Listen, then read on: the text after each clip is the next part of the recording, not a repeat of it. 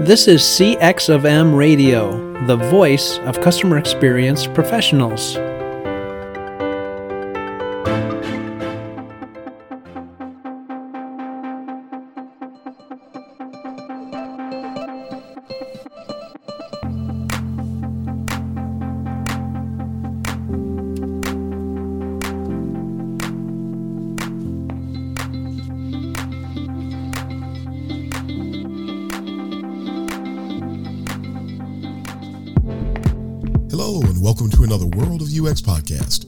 Is your host, Darren Hood. Thank you for taking the time to join me on today. And as always, a special welcome to those of you that are listening for the very first time.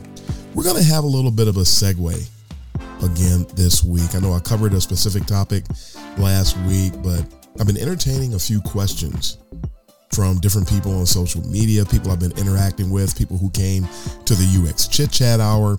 There were certain questions that keep coming up, and I thought, hey, let's just do another UX potpourri session, which means that we're just going to be all over the place, just addressing several different topics that have been coming up, something that people might be interested in hearing about, and people have directly been asking me about here in recent days. So let's go ahead uh, in the interest of time, because I've got one, two, three, four, I believe, five questions to address today. No, four, correction, four.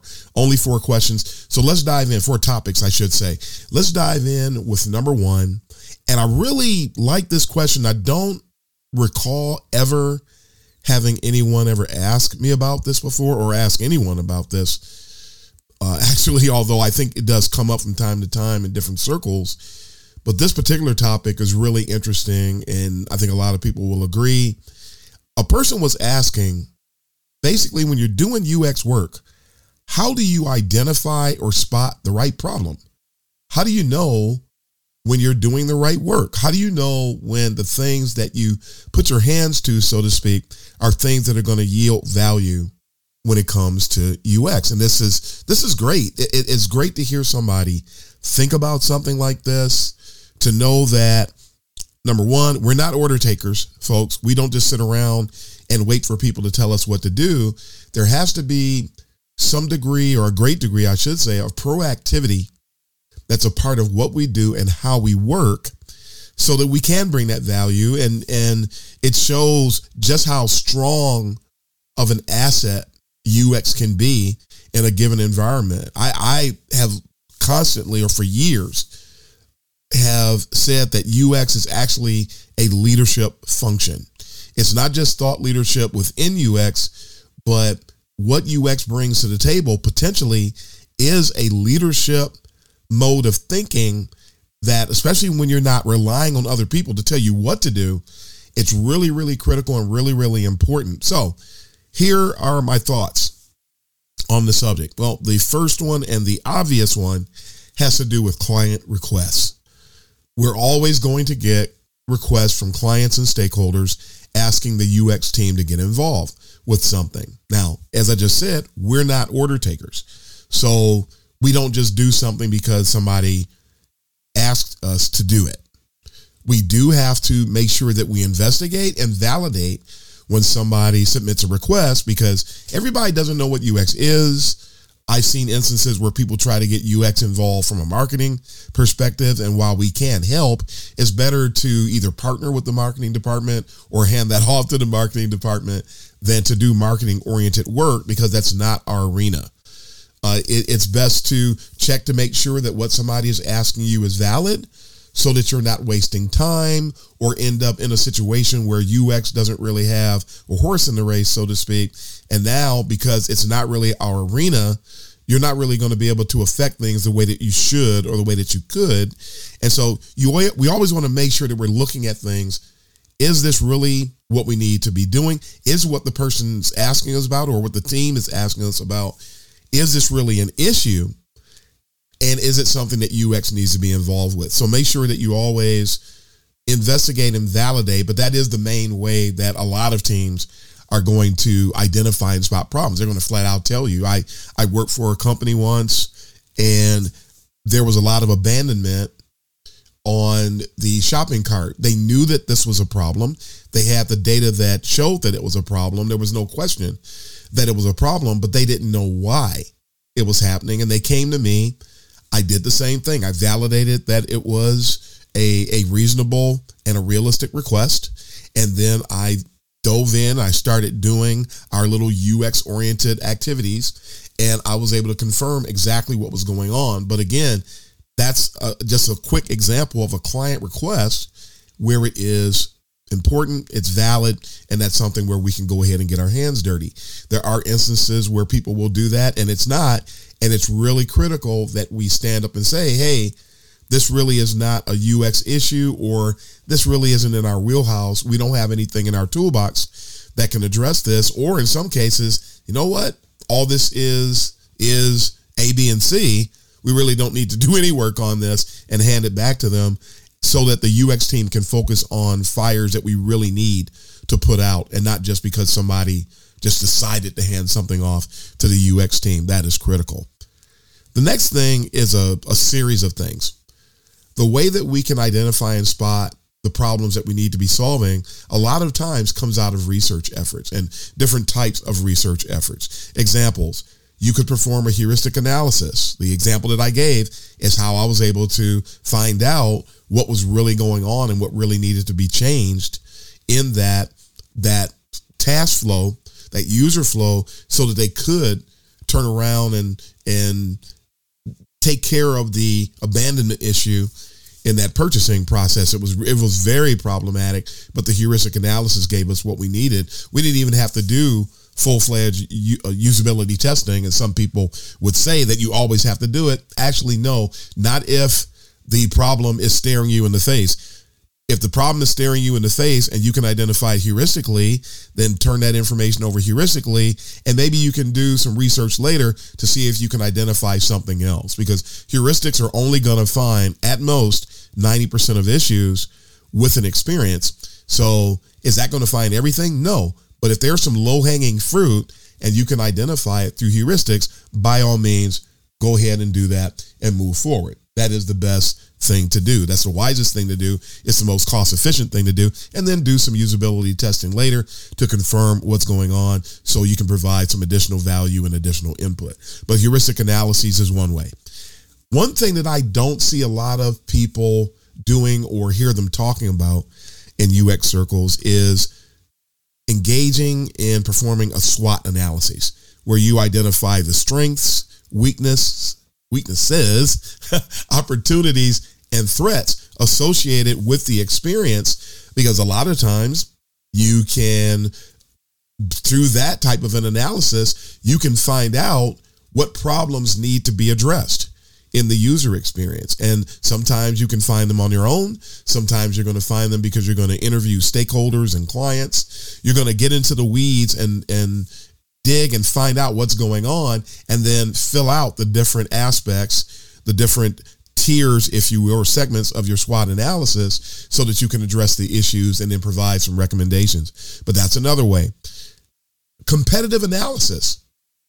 This is another way. If you perform a competitive analysis and look at what key competitors and some of those outliers, some of those companies that are on the fringe, maybe new players, in in the arena where your company or team is operating take a look at things from a competitive perspective and you will in many cases you will be able to identify what problems need to be addressed from a UX perspective.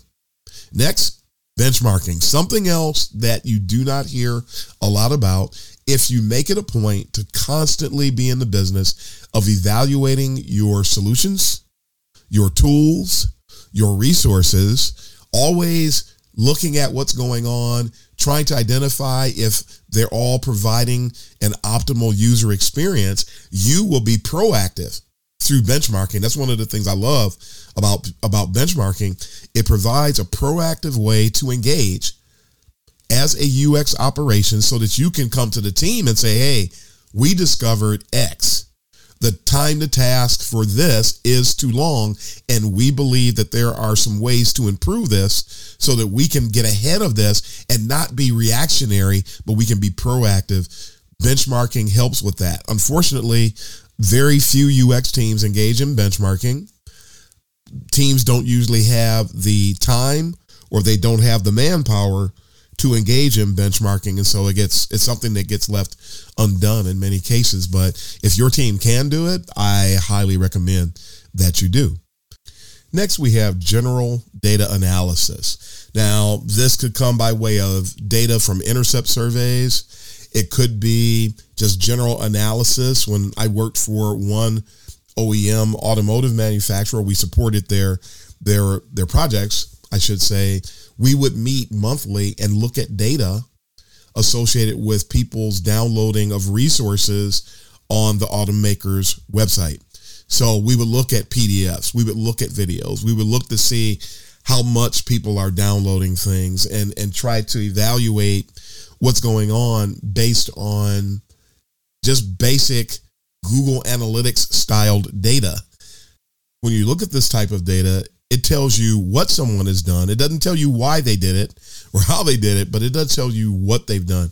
And so it can provide some insights that in many instances will spark you wanting to go and dig deeper doing additional research, but it does, even though it's very basic and it's very, very high level, it does give us some insights with regard to user activity in general, and it could in turn highlight a problem on the site. With intercept survey data, people are opting in to complete a survey when they're done. They give you input about what's going on on the site. I remember in the past we've done that a lot. I used to love going through intercept survey data because people are telling you many times if they've had a problem on the site. They tell you about something that they found to be difficult, to be problematic. The intercept survey data a lot of times does allow you, it is reactionary in many cases, but hey, reaction is better than no reaction.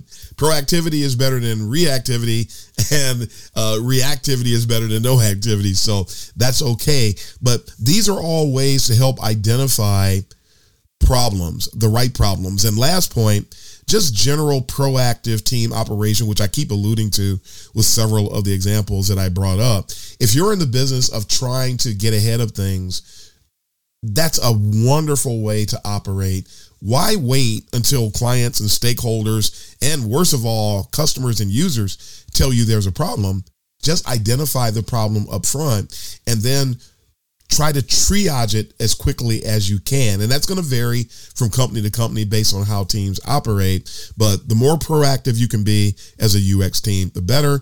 And then you identify what the problems are. A lot better, easier to bring value, wonderful thing for UX teams to do. So that's how you identify and spot the right problems. It's good that you have that holistic mindset and people will appreciate you. Stakeholders, clients will love you. Your leadership will love you for taking that kind of mindset. But if you just sit back and wait on everybody to tell you, that becomes problematic over time. So you don't want to be in that mode of operation. Topic number two for today I want to spend some time shooting down what I refer to as the endearment mindset or the endearment method. There are a lot of people out here today, and they try to tell people who are new to UX, just getting going. Maybe they went to a boot camp, maybe they just got their degree, maybe they're self learned, whatever it might be. But no matter where they learned, these people are just getting started, and folks will tell them, you know what? You just need to get out there. You just need to go out there, connect with as many people as you can on LinkedIn, connect with as many people as you can on Twitter. Just connect with everybody everywhere. Make your your your voice heard. Chime in on conversations as often as you can.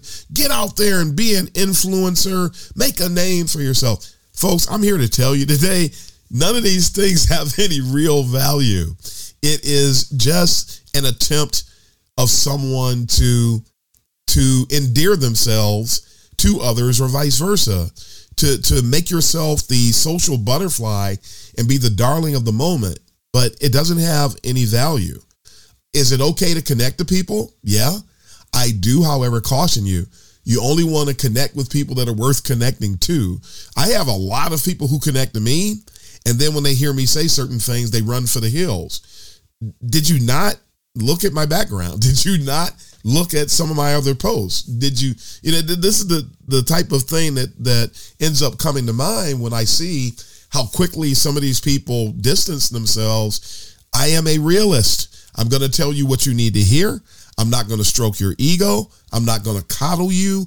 I care about you enough and respect you enough as a human being to tell you what you need to hear so that you can be your absolute best. A lot of us have had people just replete, groups of people replete, our life replete, I should say, uh, with people who are toxic positivity folks, the Pollyanna folks who see the best in everything.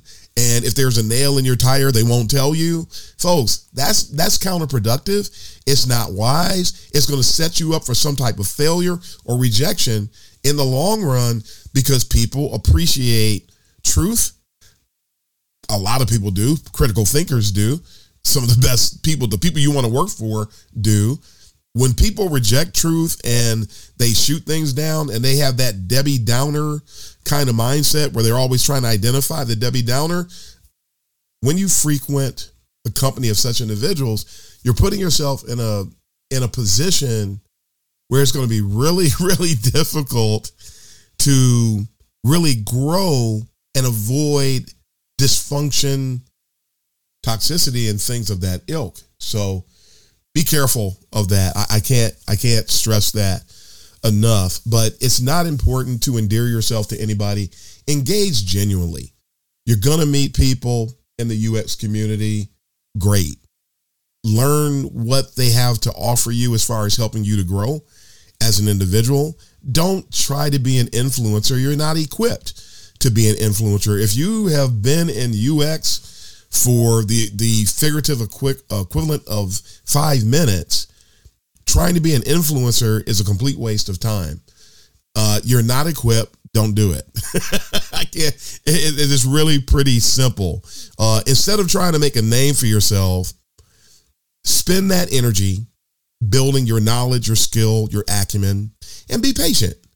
It's what all of us that have survived and, and thrived for a long time. It's what we all did. You continue to grow, you continue to build yourself. You will always have something else that you need to learn, but don't go out there and try to make a name for yourself because it's just going to result in you making a fool of yourself. And we don't want to see you do that today. And, and uh, I saw somebody recently who made a statement. They talked about how they've been doing UX for years. And I went, what? for years and I looked at the person's profile and the person had only been doing UX for about three months. And they wanted to paint this picture that they had been around for a while. I don't know why people feel the need to make themselves look more important or more skilled than they are, especially when it's going to come out. It's, it's going to be, in many cases, very easily uh, uh, detectable or discernible when someone hasn't i mean i was really shocked. Man how long is this person the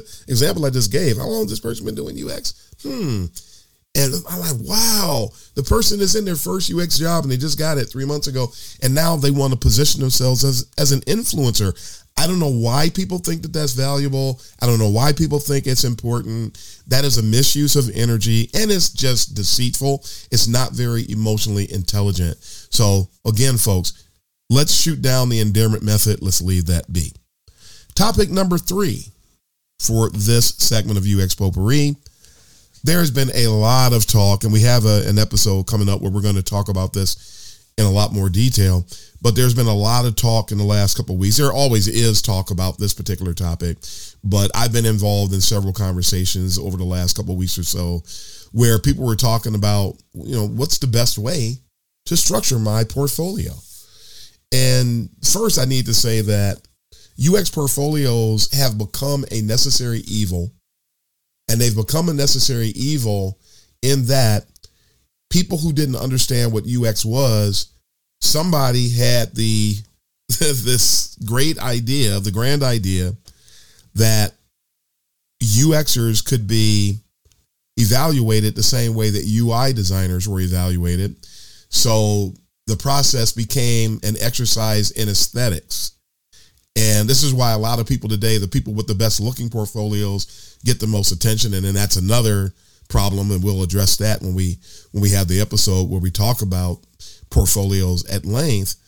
But the whole portfolio bit is it's a necessary evil. People ask for them a lot of times it, there is a growing number of people that are no longer asking for portfolios. They finally got it and they understand you don't need to see the UX portfolio as much as you need to talk with the candidate and have them explain things. But it's best to have a portfolio available because of the expectations. That is not going to offset the problems associated with UX portfolios. But if you don't have one, you're going to have trouble getting interviews so, uh, highly recommend that you do have one at least for the time being.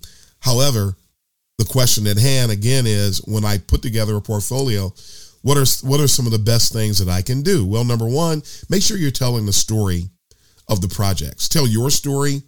I actually put together a site, uh, and people can go out there and they can learn about me. And then when they want to see the work, they have to get my password. You can't see my portfolio without password. Uh, why is that, Darren? Because some people steal portfolio content from other people's portfolios and put it in their portfolio and then they they rebrand it or they do different things because they're trying to make themselves more more attractive from a hiring perspective so i'm only giving my my uh, password is only going to people who are recruiters uh, and then I'm going to start changing it on a regular basis. So, because if I gave it to you three years ago, you don't need it now.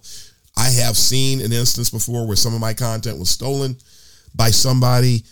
It, it make sure you password protect it. That's one thing I got to throw in here. It's not in my list. Forgot to say that. Password protect your portfolio to protect your interest in it. But make sure you tell the story of your projects, most importantly. Make sure you talk about the problem that you and your team were working to solve please be succinct in your portfolios. It is really sad to see a case study or a portfolio where it's what I have always affectionately referred to as attack of the killer scroll bar, where it's just scrolling, scrolling, scrolling. And no, we don't care about the fold. It's just that if you become overly verbose in telling your story, a lot of people, that's done. They're, they're done with you. So you want to make sure that you're being succinct that you've got a large enough font that you make things as easy to read as possible. Do not use serif fonts. That is, if your portfolio came across my desk and I see a serif font, uh, there is the possibility that I will no longer be interested in you as a hiring manager because that's a sign that you're not aware of certain heuristic factors associated with typography. So again, I mean, your your UX portfolio has to have a good UX. That is what this is all about, basically. Make sure that you provide examples of your work. And remember, UX work is actually rudimentary. Truth be told, a good UX portfolio is quote unquote ugly. And when I say ugly, it has all those basic things in it that people actually don't want to see. And there are some things that go in UX portfolios that some folks just, if they see it, they get turned off. But that lets you know that they don't have a good UX maturity level. And again, I'm trying not to go down that rabbit hole. That's one of the problems with portfolios is that a lot of people don't really know how to review them. So if you put what should be in there in there, some people will actually they don't want anything to do with you, but you actually did the right thing. So you could do the right thing and your portfolio falls on uh, deaf eyes, so to speak uh, because you did the right thing and because they don't know what the right thing is. But at any rate, make sure put that rudimentary work in there because that's what UX is. If your portfolio is too pretty from a standpoint of the artifacts and the examples that are in it, there's something wrong. Then it's, it's not really UX. Make sure that you talk about your results. What was accomplished in the project? What did your team do?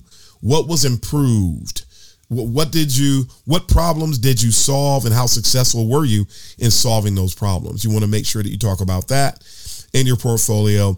And lastly, and this is sort of a, uh, off the beaten path just a tad. It's one of the things not to do. If you were part of a team, it's okay to say that, but there is absolutely no need to present info about your team. We don't need to see pictures of your team. We don't need to see their names. We don't need to see what they did. We need to see what you did. It's your portfolio, so make sure you're highlighting you, which a lot of people out here are not doing. And one other thing I want to say, a lot of companies when they see that cookie cutter boot camp uh, format for portfolios, a lot of companies have started just writing those people off and disqualifying those people from consideration right off the bat. So make sure that you have a good structure to your portfolio. If you are by chance you don't have uh, any real work experience and maybe you just have things you did in school, be honest. Say, hey, I don't, I'm trying to get an entry level UX job. I have some things that illustrate what I know about what happens during the design process or different work that I've done. And I want to showcase what I do know. Just do that and state that. But but don't don't falsify. A lot of people lie in their portfolios, they lie on their resumes. Don't do any of those things. And somebody who does know UX, if you do that, they're going to see what's really going on there and they're going to write you off immediately. So please be genuine in what you are doing. Our last topic that we're going to cover for this UX potpourri segment has to do with this constant mindset that, uh, I should say, a very uh, common mindset that shows up amongst people, especially those looking for their first UX job. A lot of people think that everybody just wants seniors, that all job opportunities are only for senior UXers. I'm here to tell you, I've talked about it before, I do believe. I'm here to tell you that's not really true. Matter of fact, it's just not true. All opportunities are not for seniors. Uh, so, so you have to ask yourself when, when you say something. Sometimes you need to ask yourself: Is what I'm thinking really true? Because if you embrace something that's not true, and then you begin to formulate your activities and your attitude, structure your attitude based on that, and it's wrong, you're going to create issues. Not to mention the fact that if you have this, nobody's hiring entry level people, and you bring that attitude into an interview, it's going to show up during the interview and you're not going to get the job. Not because you didn't have any experience but because you had a bad attitude and it was pretty obvious. So I, I, recommend people that i know i've said it on on some posts in my ux job seeker manifesto. I talk about it there. Lose the attitude so that you can be somebody that comes across as more personable.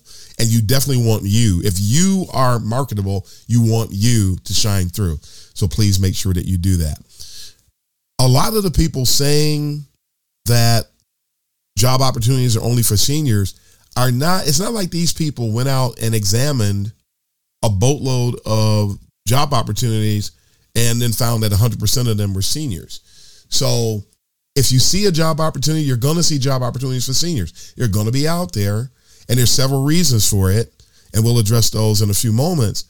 But it just is what it is. So if you don't qualify for that, look for another one. There are more entry level job opportunities out there than people think.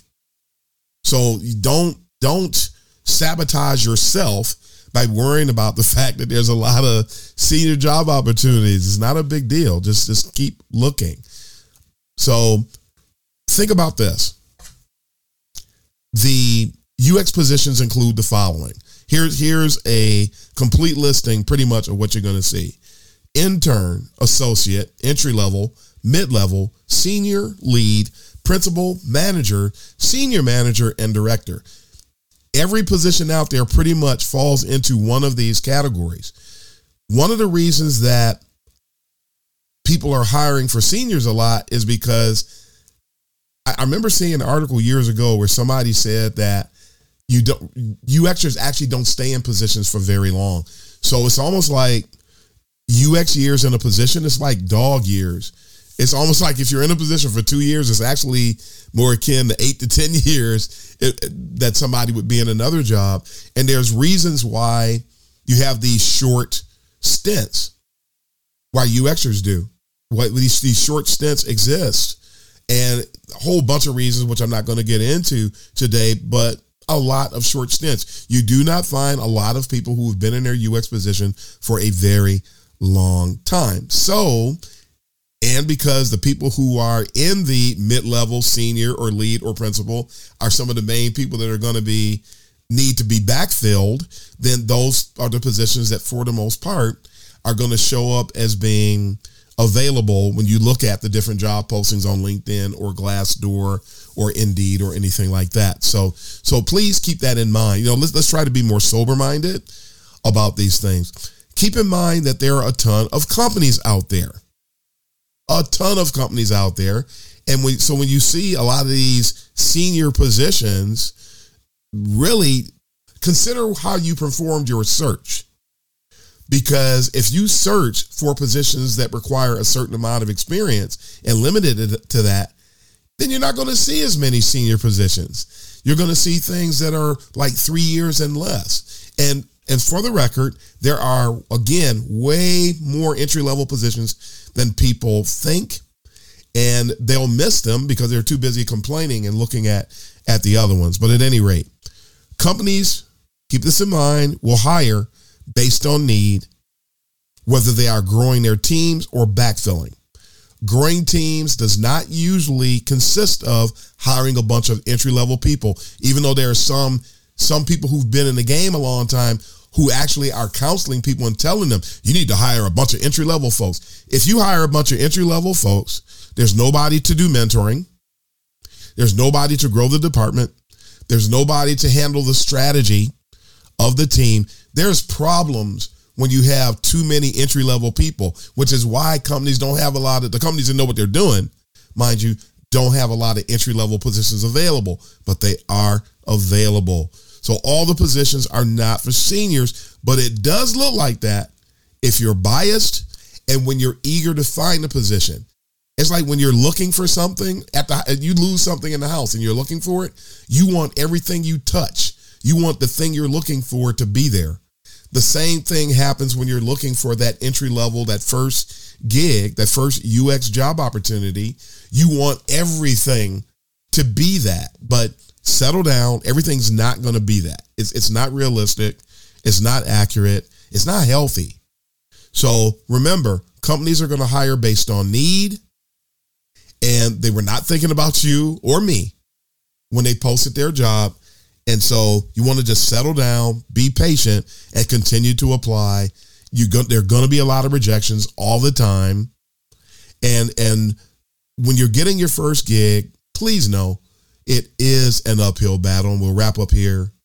It is an uphill battle. It, it's not simple. If you found something quick, good. You were fortunate because most folks don't. And we hear a lot of stories of people that it takes them a year to get their first UX gig. You need to be prepared for that, knowing that that could be the case, as opposed to or instead of complaining because you haven't found anything yet. There are also people who complain about not finding anything, and it's not about the fact that they don't have opportunities. There are people who don't find anything because they're actually shooting themselves in the foot. How many times have you followed instructions? I, I have given people, I was hiring once for an entry level person, posted the link for people to apply, told people to go and apply, I asked people to let me know because if they let me know, I was going to put them in the referral funnel, which was going to help them to stand out a little bit more. But a whole ton of people that were interested in the position never applied. For some reason, they thought that sending me a message on LinkedIn was the equivalent of applying. And I got responses or messages from our recruiters, so many messages Darren, person A, person B, person C, person D. Darren, none of these people are in the system. None of them actually applied for the job. We didn't find them anywhere. So I find, and I hear about this a lot, not just in the example I just gave, but I hear about this a lot in talking to other people. You got a lot of people that just will not follow instructions. And when you don't follow instructions, guess what? Keep in mind, if an entry level position comes up there could be anywhere from 50 to 500 people that applied for that position.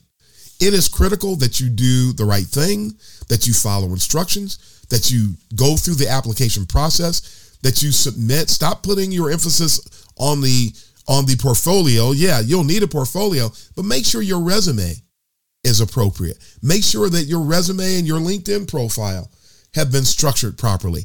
Make sure that people can can see what they need to see when they're trying to to vet you out and to see whether or not they should be moving forward with you. There are so many people. I mean, it, it's just amazing how many people are talking about how they can't find a job, but their biggest enemy is actually themselves. Their biggest obstacle is actually themselves, and they have not done a whole lot to help themselves. So make sure that you're not one of those people because it's not going to play out well for you if it is. And that's where we're going to end today. Make sure, folks, that you're doing the right things. Remember that getting that first UX gig is indeed an uphill battle, but also know this it's going to be quite similar throughout your UX career, especially when, and, and some folks are going to have a hard time swallowing this, when you become a true senior, you're going to have a hard time finding a position because if things are as they are today, because a lot of companies don't know how to hire, the hiring process is dysfunctional, and a lot of companies don't want seniors on their team. A lot of times because the person in charge is unqualified and finds senior UXers to be a threat. It's a really weird arena right now in UX. But folks, all you entry level people out there, keep getting better, keep making yourself qualified, keep growing, keep applying, and keep your head. Yeah, look, don't don't don't get the two. The two is not going to help you at all. So, folks, that is all the time we have for today, and then we're going to be celebrating starting very soon. We're going to be celebrating the two year anniversary of the World of UX podcast, beginning with next week's episode. So we're looking forward to that. We got a lot of things lined up to share with you, uh, bringing a lot of guests back. We're going to have a lot of fun with that. But until then, this is the host of the World of UX, Darren Hood, signing off. Happy UXing, everybody.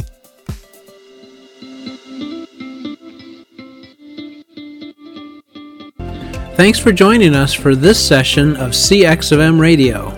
Be sure to rate, review, and subscribe to the show and visit cxofm.org for more resources.